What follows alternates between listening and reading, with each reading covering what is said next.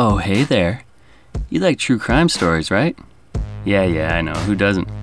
But I gotta admit, after a while, all those stories of murder and heartache, well, they tend to go straight to my hips. So that's why I, Leroy Luna, have created a podcast called Excuse Me, That's Illegal, where we'll take a hardcore look at some softcore crimes. No TED Talks on Bundy here. The letters BTK won't be coming from these lips. Unless he had a brother that used to steal library books. Suppose I'd be willing to go balls deep into that one if that were the case. Anyways, you'll hear stories such as the Mad Pooper, a female jogger who wreaked havoc in a Colorado Springs neighborhood, using one family's front yard as her own personal dumping grounds. If this kind of content sounds like it's up your alley, excuse me, that's illegal, is available right now on all your favorite podcatchers.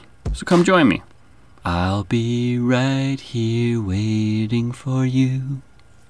Welcome to Truck Stop Murder True Crime Podcast. I am Gary Howard. Thank you for joining me. There's a promo that I want to talk about. Excuse me, that's illegal podcast. They talk about little, little petty crimes and makes a little makes a little humorous. Why don't you go check him out? You can find him out anywhere you listen to your podcast, where you listen to this podcast right now. You can find him. Go check him out. Subscribe and rate, review where you can, where you can. So let's talk about truck stop murder now. Today brings us to North Dakota. We're going to talk about another lynching. I, I, I was going to kind of spread them out, but it's been a busy week, busy couple weeks since the last put up my last episode. So I'm I've already researched this, so I'm gonna continue doing this. By the way, if you're new, let me tell you about what I do. If you, by the way, if you're a return listener, thank you for coming back. I do appreciate it. Rate and review, share with your friends. It'll be awesome. Also, but if you're a new listener, I am a truck driver. I travel to 48 states, and during that time, I have to stay at truck stops. I might hiss him. But I have to stay at truck stops for my 10-hour break. And I'll talk about the truck stop.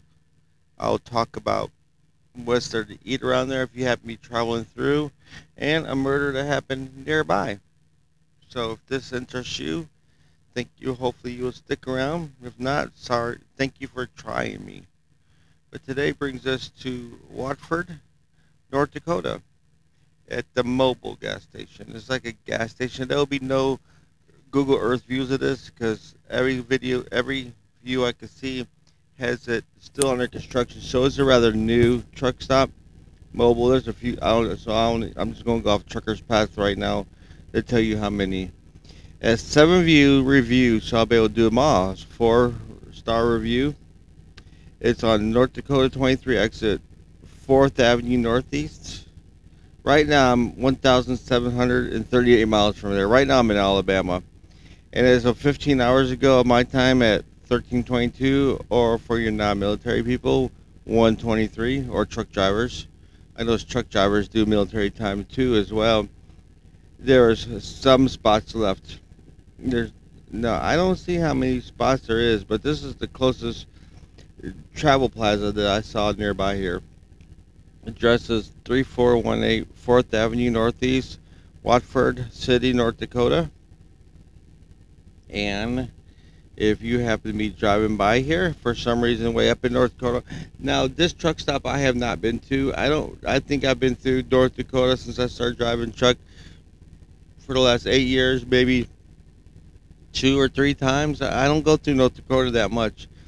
You know, during the summertime it probably was nice, but unfortunately I've been through it through the wintertime, and there's nothing but tundra, nothing flat tundra, nothing really. But so if you're going by there and you're having to be driving through this area, you can stop at the Wild Cow Coffee and Cream, or which is a donut coffee shop with ice cream, or the Stone Home Stone Home Brewing. It's a pizza pizza brewery company. I don't know how good pizza is going to be in North Dakota, but either way, you have some pizza. So let's see what the reviews have to say about this place. First review gave it a three star review. It says great place inside, has a lot to choose from, merch to food and drinks. Staff is polite and friendly. Parking is overran by oil field trucks, so if you get here early, you may get lucky to snag a spot. From Google Map view, you can clearly see a sign that says no semi trucks, which I don't know what this guy's talking about. I went through Google Earth, I went through find you know trucker's path, which you do satellite view in the maps, and I cannot find nothing. Now I didn't really go through the street view or nothing like that, but when he looked at there's there's no building there, nothing. Unless I need to update my Google Earth, I don't know. That by the way, that was a one star review. Five star review says convenient, clean, large selection of food products. Some fresh made coffee bar is solid with a large selections of brews and creamers. Coffee is always hot and fresh. Grab a breakfast burrito, you won't be disappointed. Okay. Now I'm gonna read all the reviews since there's only seven of them. Why not? One is no stars, uh, anonymous.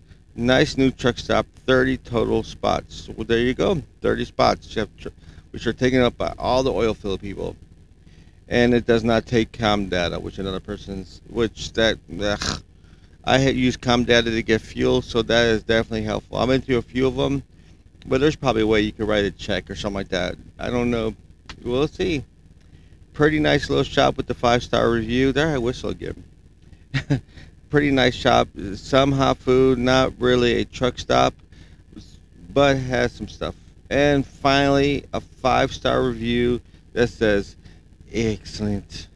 If you don't know that was from The Simpsons. Uh, I don't know why when I was in airborne school, not airborne school, but I was in 82nd Airborne Division, after every jump, I'll lay there for a few seconds and think to myself, just excellent. I don't know why. It was just a hobby. So, let's go on to a murder. Well, we're talking about a lynching, which all the same is a murder. Kind of like the last weeks when the, the city folks decided to take the law in their own hands. Well, this one's going to be a little different. This guy actually committed a crime. So let's talk about what happened on that day. So there, let's talk about the people. They are hardworking family men, and one cold January night in 1931, they committed murder. The seven year old men took the law and a life into their own hands and are most likely dead and buried now. They've joined in death the same man around those neck whose neck they looped a hangman's noose and pushed off Cherry Creek Bridge near Watford City. The dead man swung, his neck snapped apart, a deep purplish rope burned underneath his chin. He was Charles Bannon, and he was the ignoble legacy has the ignoble legacy of having been the last person lynched in North Dakota. No names of the lynching party ever publicly surfaced. No one ever confessed his part to the authorities of the, the gov- to the government sent to McKenzie. I started again. No names of lynching party ever publicly surfaced. No one ever confessed his part to the authorities the governor sent to McKenzie County in 1931 to investigate the lynching or any time in later years. In the eyes of the law, they were as guilty as of murder as man they killed. And the statute of limitations for murder never runs out, even though they're dead, so I don't know. Who they were who they were will always who they were all will my notes are crazy. who they were will always be in McKenzie County's darkest secrets. As years go by, men and women who were children listening to their in their beds when the fathers, older brothers, went off to the darkness that night will be gone too. The secret will be lost in time, like while white mist on a dark night curling into the nothingness. There remains a fascination with the story of Charles Bannon, a story so awful it caused good men to cross a moral barrier few humans pass over. The story is well told in a museum in Waterford City, located in the New Long X Trading Post Physics Visitor Center. It is also well told in a small book written by Dennis Johnson, who combines a private practice with his work at McKenzie County State Attorney. Johnson's book End of the Rope enjoys brisk sales in the museum. The lynching exhibits piques visitors' interest in the book. On display an original hemp rope used in the hanging, a heavy black stocking cap supposedly pulled over his head, and a black mask worn by one of the lynching parties. It is a ghastly collection, ghastly like the murder of Bannon committed. In the book, Johnson doesn't ponder the mortality of the lynching, morality of the lynching. He doesn't ask readers to decide whether them is those hard scrapple times and circumstances it was right or wrong in the eyes of God or their own humanity. It was done and it was considered deserved.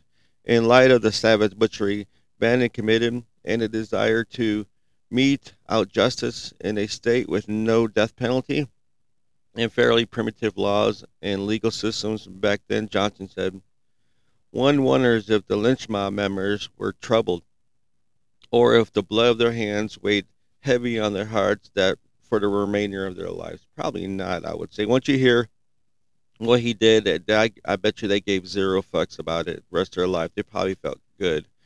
They were farm and ranchermen, and they raised good McKenzie County sons and daughters. If they couldn't sleep well every January, every January 29th, as long as they lived, no one knows.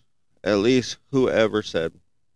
Right or wrong, I have to think about that, Johnson said, is a question we've never really asked ourselves. Readers who don't know the story based on Johnson's book can draw their own conclusions.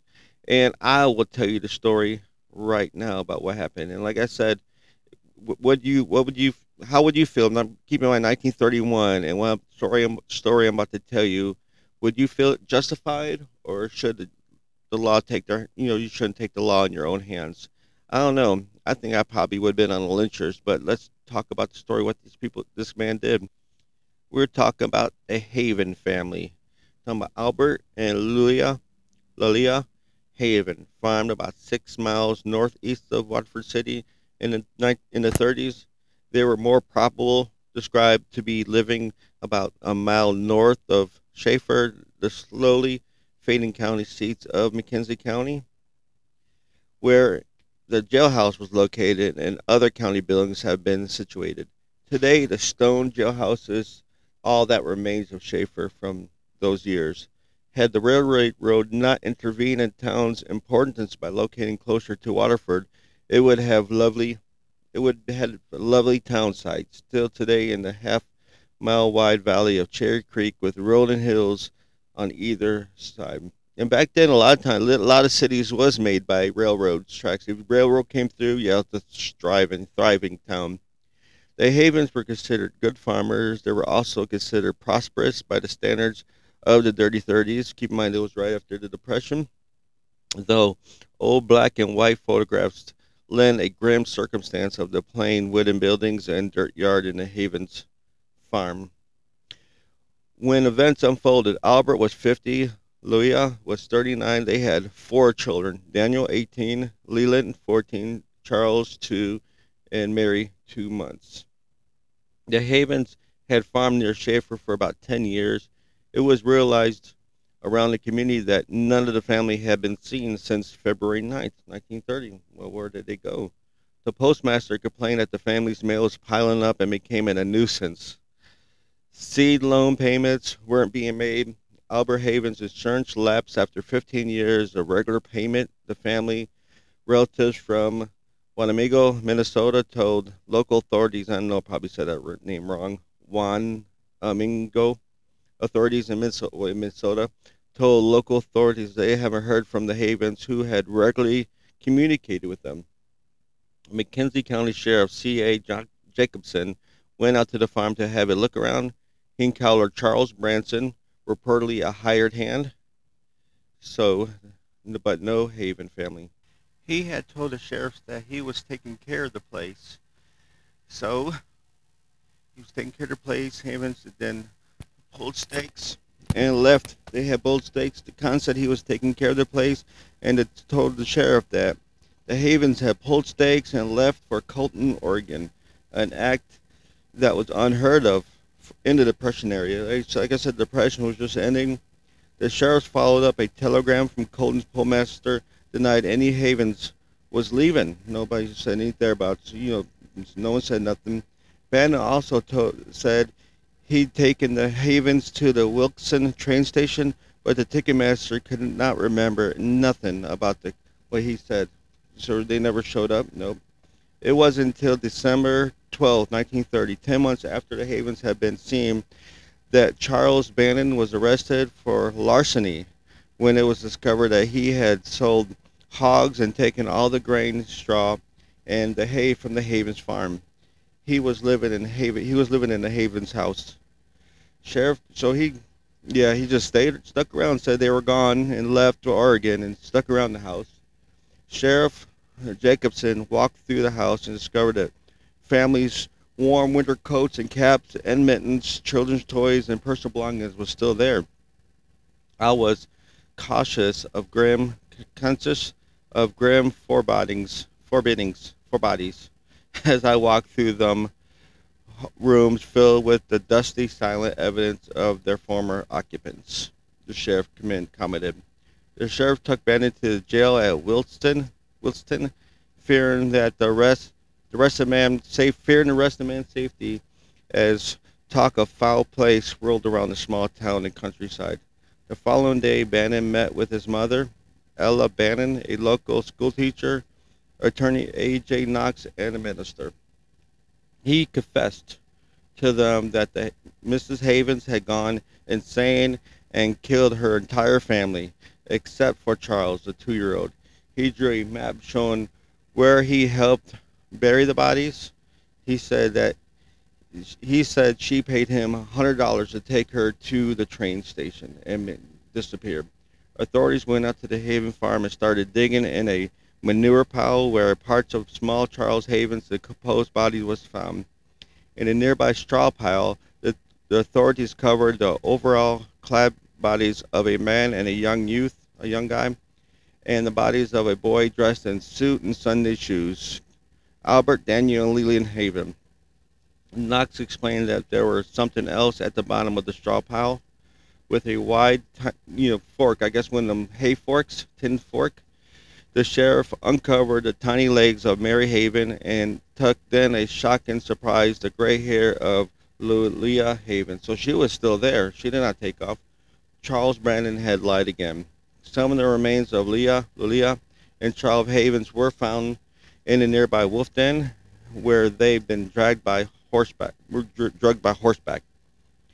Bannon changed his story once more and then finally confessed to having killed Daniel by accident and the rest of the family because he was scared. Based on the letters found in Charles Bannon's possession, his father James was accused of, you know, helping him and, and extradited from Oregon to North Dakota. So he was the one that was in Oregon. So Charles Bannon was brought from the Wilson jail to Schafer jail for a court appearance since the murder charges were in McKenzie County. Locals were convinced he was. Can you all hear that? I forgot I had my AC on. Hopefully, it's not too loud. Uh, and I'll say this: I said this many episodes before. Everything I do is in my truck. I, my studio's in my truck. I live in my truck. I sleep in. I work in my. Everything's in my truck. So, if you hear any outside, maybe you might hear a horn blow in the distance outside. Somebody getting patient, trying to get in the fuel aisle or whatever. But yeah. But yeah. So locals, let's go back to the story. Locals was convinced he would be taken back to Williston and possibly never convicted. So on January 29, 1931, sometimes after midnight, Bannon was reading a small was reading in a small cage like a cell in a jail. James Bannon and wheat wheat thief Fred Mackey were, were sleeping there. A wheat thief, wheat thief Imagine going to jail. What are you in here for? I was stealing some wheat. Yeah, I was hungry, and make some bread. So I, I didn't have no wheat, so I had to go steal it. Mm-hmm. I tell you who I. So outside in the bone chilling January night, men from around McKenzie County began to converge on Schafer, driving slope back coupes and old model pickups down hard dirt roads to get there. Someone cut the telephone line where where Schafer in Schafer, where the deputy, so the deputy couldn't call anybody. The deputy wouldn't let him in, so the men at an estimate of 70 to 75 in number pounded and broke down the steel door. Lovlia Assen, the 24-year-old Lo- Love Lovlia Assen, L-O-V-E-L-L-A Assen, A S S E N. It was the 24 year old county clerk was in a house across the jail playing cards. The man of the house told the woman to lock the doors, not to look out, and stay put until he returned. The sound of the timbers beating against the doors was the most terrible sound I've ever heard, she said. Mackey, the wee thief, said that during the long and thunderous pounding, James Bannon told stood leaning, gasping for at the edge of the bed, probably scared for his life, I imagine. Charles Bannon remained seated, cross legged on the bunk, and head down, looking straight forward to the jail door. Nathan Bannon spoke. When the men broke through, they locked the sheriff, the deputy, Fred Mackey, and James Bannon in the jail and took Charles Bannon out of the night. So keep in mind that's his father was there too. Their first destination with the accused murder was a mile north of Haven Farm. They want the truth once and for all, they said. However, C.E. Evanson, ex, ex, executor, executor, whatever. Why can't I talk today? I guess I need to start putting more some more, more episodes out. And here I'm stuttering. Of the property stood with his wife. The owner of the property stood stood them off with a rifle. You're not coming here. They, they backtracked to the bridge over Cherry Creek they tied Banner's hands behind his head back, tied the hangman's noose around his neck and others and of the bridge railing. The men lifted him to the railing and yelled at him to jump. Charles Bannon's last words was, it's, it's said that he said that you boys started this, you will have to finish this. So he ain't jumping. If you want him to hang, you, you shove him off yourself. He was still gently swinging, swaying at the end of his rope when Waterford City Police Chief Hans Nilsson found him around 2:30 a.m. It was a cold, misty night. The body was hanging from the bridge, just barely turning into the cold, grisly night. The chief said. So after lunch, and Johnson said, based on all the stories he heard over the years and his own research, he believes that there are three primary reasons the men of McKenzie County were riled to for blood, wanted to hang him, get justice for him for themselves. He, they, they didn't believe. The first was the smell of the Hoven's body stored in a local library station in Waterford City for lack of mortuary facilities, so they could smell the bodies. The second was while the murder was heinous enough, Bannon had killed eight children. Like I said, one was two months, a toddler, one of a fragile tiny baby. The third was an unnamed earlier date that three young daughters of the rural Waterford family was found huddled together dead in a burned house by their parents who's been in a movie in the town. So let me read that again. The third was an unnamed earlier date that three young daughters of a rural Waterford City family were found huddled together dead in a burned house by their parents who'd been went to had went to a movie in the town. So they probably think that he did that too. Charles Bannon had been the family's hired man. It was suspected that he tried to steal money from the seller but had been interrupted by the girls. Johnson said nothing he's heard over the years makes him think people in the community second-guess whether the lynching was the right action. And what do you all think? I'd like to hear from you all. So it was fairly well understood that he got what he was deserved, he said. By today's legal standards, so many parts of this investigation was mishandled that Bannon might never have been convicted. Johnson said Bannon was never read his rights or informed of his rights to attorney during the questions questioning. I don't think that was the law back then. I don't think the, the whole Miranda rights wasn't until long after this. I'm going to look that up. Then his own attorney handed over his confession, helped authorities find the bodies, and implored the accused to tell the truth. Johnson said the possibility a jury would have acquitted Bannon through James Bannon was convicted of the murders and spent will spend 19 years in prison. So that's it. He was released from prison. Lived away. Johnson said it was possible a jury would have acquitted Bannon, though James Bannon was convicted. That's his father of the murders and spent 19 years in prison. He was released from prison in 1950 because of terminal illness and died shortly thereafter.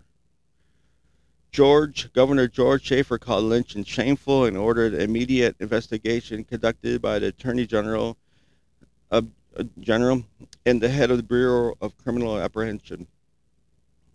Attorney General James Moore has concluded that the lynching was well planned in advance and that the three or more leaders kept the mob organized and under control like an army attack. No mob member was ever identified, even by Sheriff Thompson. Locals said the sheriff was wise not to have been able to recognize the four men whose masks he tore off when he was subdued at the jail. So people saw their faces and nobody was saying nothing. The state investigation did not turn up the names of even one of the Lynch members. Shortly after lynching, a bill to revive capital punishment for the murder, so the death penalty was back into state. The Senate rejected it, though, 28 to 21, so they did not get that. The men who lynched Charles Bannon settled in the background of ranch and farm life in the McKenzie County. They never organized again and never had been part of any secret organization club. So they just came there, murdered, you know, did the lynching, took justice in their hand because they thought he was going to get acquitted or was not going to get the death penalty. And like I said, just imagine that. Imagine you're in a town where a well-respected family was murdered, every from a baby to adult, you know, and they just put the bodies because there is nowhere to put it. Keep in mind, in the 30s, I bet you refrigeration was not that good, so you could smell it through the town. And it's crazy. But yeah, the ro- they rose up, finding courage in their numbers to make take justice in their own hands, and probably out of a desire to protect their families in the event the situation happened again, or if the system failed. They also committed murder by lynching for the last time in North Dakota history. Johnson said to understand the act, one has to understand the fear and the outrage of that day. I can imagine. They didn't see themselves as murderers. He said, I don't think they felt remorse since no guilt ever caused them to, the guilt never caused them to come forward and confess to it. So yeah, there you go. Some last lynching in North Dakota. There you have it. And just like the last one, not unlike the last one where that guy was not doing nothing. He was just living his life, but he was just being vocal about his beliefs of socialism. But because World War One was happening, he just happened to be German and in the wrong place at the wrong time.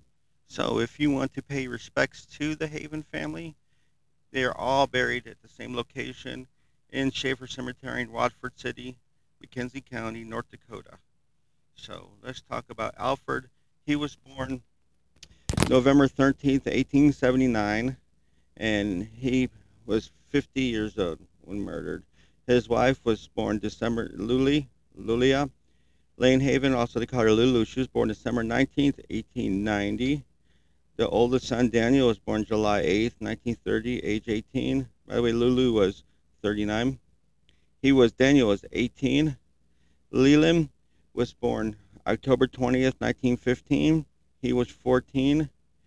And their other son, Charles Haven, was born September 3rd, 1927. He was two. And the poor little girl last one, which I think really put the fire underneath their feet, was our young daughter Mary was born December 28th, 1929. It was on Find the Grave. All these this is on Find the Grave. If you find more information, she was only one month year old. So yeah, I kind of see why they wanted to actually you know lynch them because they didn't think justice was going to be served. So they took it in their own hands. So if you like this telling that story, please, if you made it this far with all my mush mouth and misreading and everything, I do apologize for that. I get behind. Re- I need practice. That's what I need to do. I need to start practice reading a few books. I'm going to try to start reading and trying to record them. So hopefully you still support me. I'm going to get better. Don't worry about it. Now, hopefully you enjoy the podcast I told you about at the beginning of this. Excuse me, that's illegal. So if you like that, of course, join my Facebook group. I'm really trying to get people to talk on it. You don't even have to like my podcast. Just go in there and talk about your travels. Get communicating with people. Tell me people about your trips, your experiences at truck stops, or maybe if you even have a murder that you might want to talk about, you know, in your family or some crazy story in your town. Please share it. I might cover it.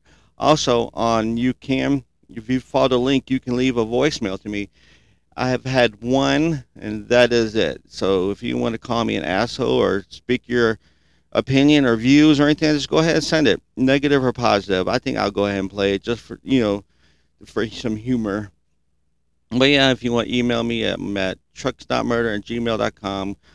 Uh, you can find me on all. Well, you found me here. You can find me on podcast platforms. My Twitter, I guess, is X now is at Truck Murder, and Instagram's the same Trucks Murder and True Crime. And since I saw that Supercell Vic did pretty good, I saw he has a lot of listeners on Spotify. I am going to end this podcast with the same thing. I think I'm going to, until I run out of songs, I'm going to end all my episodes with one of his songs if you like it. Give him, you know, give him, show him some love and listen to his music. All right. And as always, you can't fix stupid, but I'm out of here. Enjoy this song by Sleeper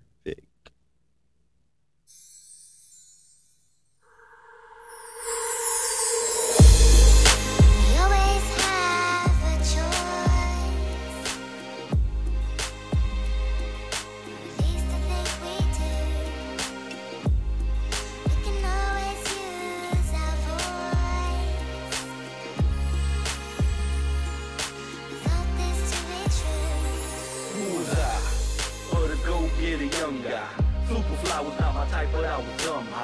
Should've tried or at least shown interest, been more invested, made more of a difference. For instance, I could've honed my persistence on my studies.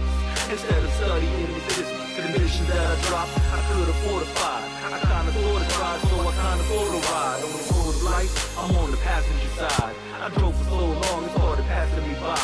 Advice from a partner that was said in jest. I laughed out loud and began to ingest what I begin to reflect is that time is profit, precious moments I've wasted and lost it. Feeling like a hostage and somehow I caused it. I'm shoved off to the side, got caught in this mosh pit.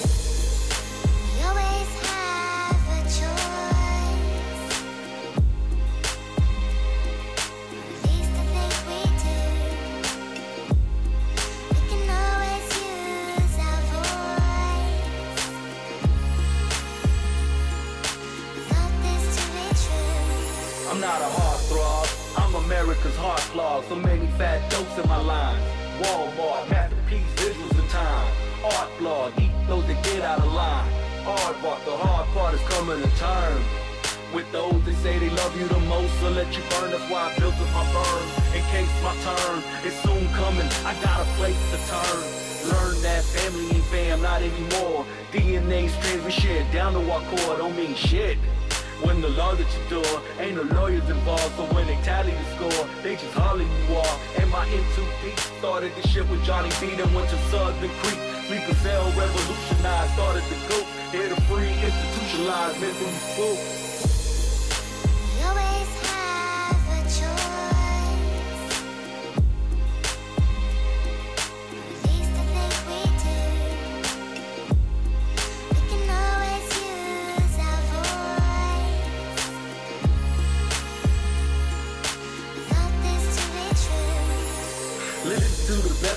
Worst, worst of the best. Open book, pop quizzes on life, still fail the test. Openly shook with popular lies and tests. I got my eye on the crooked guy wearing the vest. Nevertheless, time hasn't been on our side. Covert artists for years, hiding inside, not in sight. Without the sight, we incite the strongest takeover in life. Cause we sleepless nights.